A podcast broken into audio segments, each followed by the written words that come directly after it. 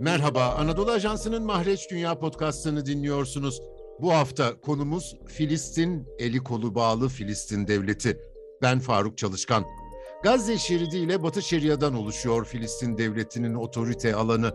Ama ne sınırlarını kontrol edebiliyor ne de kendi topraklarına iskan edilen Yahudi yerleşimciler yüzünden İsrail güçlerine karşı bir otoritesi var. Gazze şeridi zaten abluka altında. Filistin devleti bu kadar baskı altındayken bir de İsrail'in finans kıskacından kurtulmaya çalışıyor. Hak ettiği vergileri transfer etmeyen İsrail hükümeti yüzünden maaş ödeme sıkıntısı yaşıyor. Kudüs'teki Anadolu Ajansı muhabiri Esat Fırat katılıyor bu programa. Katıldığın için teşekkür ederim Esat. Bu vergilere el koyma meselesini anlatır mısın? Evet merhabalar Ömer Faruk Bey. Bugün e, malum birinci intifadanın yıl dönümü. Birinci intifadanın da en önemli taleplerinden bir tanesi de aslında Filistinlilerin bu süreçte e, dile getirmiş olduğu taleplerden bir tanesi de İsrail'in ekonomisinden tamamen ayrılmak. Yani İsrail ekonomisi çerçevesinde bir Filistin ekonomisine karşı çıkıyorlardı. Dolayısıyla bu taleplerinden bir tanesi de aslında e, bağımsız e, bir Filistin devletinin bağımsız bir ekonomisi talebiydi. Ancak maalesef ki o günden bu yana aslında 1948'den bu yana da bu süreç devam ediyor ve Filistin tam sizin de ifade etmiş olduğunuz gibi İsrail'in ekonomik, siyasal ve sosyal kıskacı altında. Şu anda hali hazırda yaşanan krize gelecek olursak Filistinlerin çok ciddi bir ekonomik krizle karşı karşıya olduğunu söylememiz gerekiyor. Çünkü bunun sebeplerini şöyle açıklayalım. Neler oluyor aslında, neler yaşanıyor? Ee, onlara dair ben biraz anlatayım. Aslında e, Filistin'in şu anda hali hazırda yaşamış olduğu bu ekonomik krizin en önemli sebebi Amerika'da Donald Trump'ın aslında iktidara gelmesiydi. Yani Donald Trump yönetiminin Filistin'e çok ciddi yaptırımları oldu. Filistin'e yaptırımlarının başında da mali destek geliyordu ve bu mali desteğin tamamen durdurulması oluşturuyordu bunun e, en önemli bir en önemli parçasıydı. E, ancak e, bununla beraber tabii hala aslında Donald Trump yönetimi değişti yerine Biden yönetimi geldi. Ancak hala onun devamı devam ediyor aslında hala bu süreç devam ediyor bu baskı süreci devam ediyor. E, çünkü Donald Trump yönetimi aslında e, 2017'de 2018'de ilan etmiş oldukları bu yüzyılın anlaşması süreci, yüzyılın anlaşması planı Filistinlerin kendilerince oluşturmuş oldukları e, bu barış planı tırnak içerisinde söylüyorum bu barış planını kabul etmeleri talebinde bulunuyorlardı ve Filistinlere de bunu dayatıyorlardı. Bunu e, kabul etmeleri için de hem kendilerinin sağlamış olduğu bu mali yardımlar hem de e, diğer dış devletlerden özellikle ve özellikle de Arap ülkelerinden gelen e, mali yardımların durdurulmasını e, gerektiriyordu. Dolayısıyla böylece Filistin'de bu e, yaşamış olduğu kriz çerçevesinde de masaya oturmak zorunda kalacaktı. Ancak e, dediğim gibi şu anda bu süreç hala devam ediyor ve Filistinler özellikle Arap dünyasının tamamen şu anda bir e, e, kesinti var. Tamamen hiçbir şekilde e, bir mali destek almıyorlar. Sıfır. Belki şunu söyleyebiliriz. Yakın zamanda malum e, Filistin Devlet Başkanı Mahmut Abbas'ın e, Kuzey Afrika'da e, Cezayir ve Tunus ziyaretleri vardı. Cezayir e, Cumhurbaşkanı'nın bir e, sözü oldu. 100 milyon dolarlık bir sözü. E, ancak bu e, hiçbir şekilde şu anda Filistin'in yaşamış olduğu bu mali krizi e, sürdüremeyecek e, ya da toparlayamayacaktır diyelim ve sözü size bırakalım. Şimdi bir Filistin devleti modeli var ama sınırlarına hakim değil. Pratikte ticaret nasıl yürüyor Esat? Şimdi Filistin'in bütün e, ithalat ve ihracat sistemi e, İsrail'in e, kontrol etmiş olduğu sınırlar üzerinden gerçekleşiyor. E, bu bu da tabii Filistin'in aslında kendi ekonomisini sağlayamaması anlamına geliyor. Mesela e, bir e, Batı Şeria'daki bir kentte Ramallah'a e, ya da işte Nablus'a, e, El Halil'e, e, Cemile, herhangi bir şekilde bir ürün getirilecek. Bu ürün e, yurt dışından eğer ithal e, ürünse bunu e, işte İsrail'in Aşdod Limanı üzerinden ya da işte Ben Gurion Havalimanı üzerinden ya da kuzeydeki Hayfa Limanı üzerinden ülkeye sokmak zorunda ya da Batı Şeria'daki e, Ürdün'le Batı Şeria arasındaki sınırlar üzerinden ki yine de İsrail'in kontrolü altındaki bu sınırlardan geçirmek zorunda.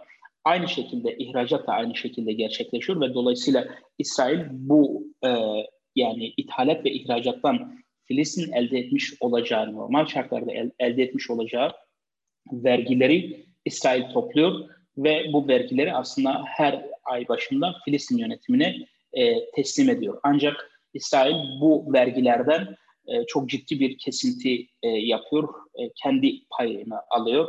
Bunun yanı sıra Filistin yönetimine bu e, vergileri yani bu vergilerle oluşan aslında Filistin yönetiminin ekonomisinin de nasıl yönetileceği yönünde bir e, bir baskı yapıyor. Yani bunları topluyor, kendisi topluyor, İsrail kendisi topluyor. Ancak bunu nasıl kullanacağına dair dahi Filistin'in kendi e, yönetimine de müdahalede bulunuyor aslında. Dolayısıyla burada ne meydana geliyor? İsrail'in e, ya da şöyle söyleyelim Filistin yönetiminin İsrail cezaevlerinde bulunan çok sayıda Filistinli tutukluya e, ve bu tutukluların ailelerine ya da Filistin'in şehit fonları demiş e, şehit fonları olarak isimlendirdiği ve Filistinlerin İsrail e, saldırılarında hayatını kaybeden Filistinlerin ailelerine tahsis edilen e, bir ekonomik e, paket var. Bu pakette e, e, çerçevesinde de e, bu şehit ailelerinin ve Filistinli tutukluların aileleri de yararlanabiliyor.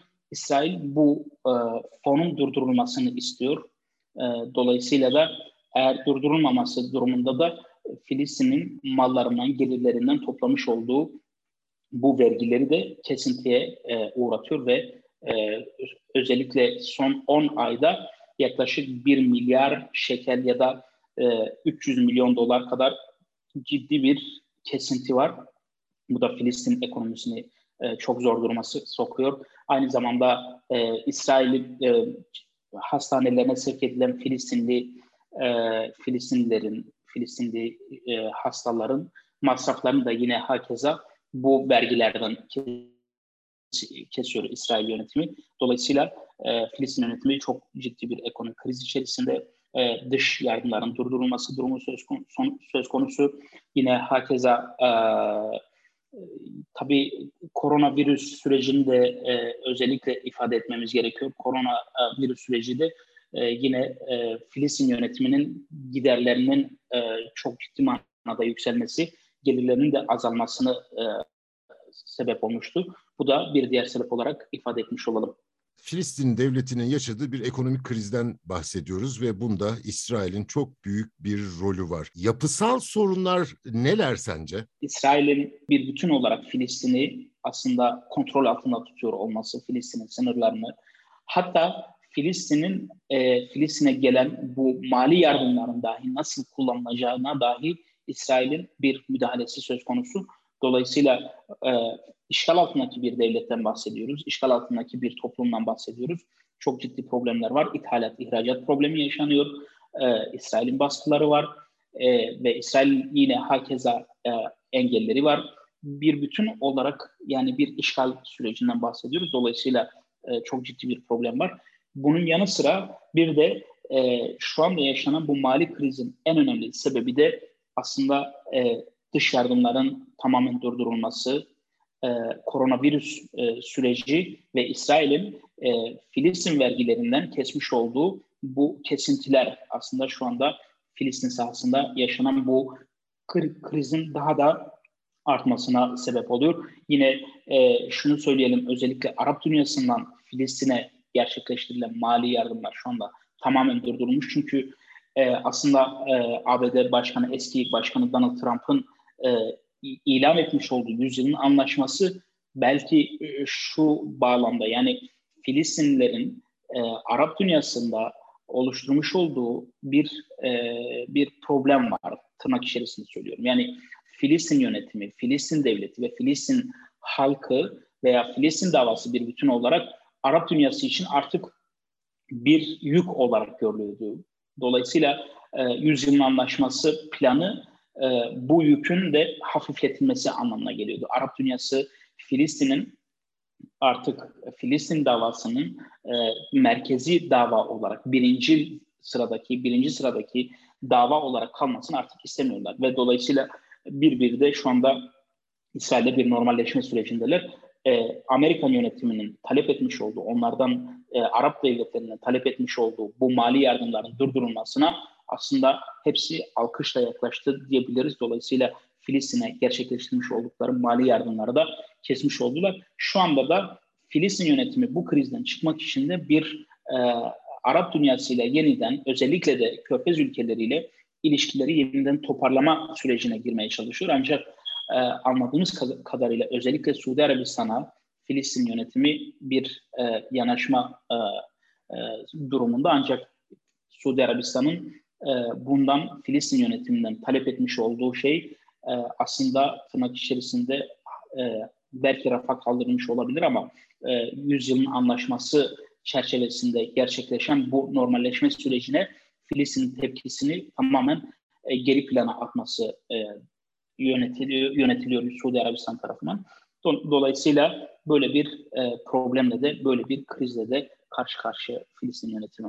Şimdi bu kadar baskı altındaki Filistin toplumu e, önemli bir strateji belirleme sürecine girecek. Filistin Kurtuluş Örgütü malum Filistinlilerin en baskın şemsiye hareketi. Filistin Kurtuluş Örgütü'nün önemli bir e, toplantısı var. Biraz ondan bahsedelim. Nelerin konuşulması bekleniyor? Filistin Merkez Konsey e, toplantısı gerçekleşecek yıl başında. Yani Ocak'ta e, bu toplantı gerçekleştirilecek. Her henüz bir tarihi netleşmedi ancak Ocak ayı içerisinde gerçekleşmesi bekleniyor.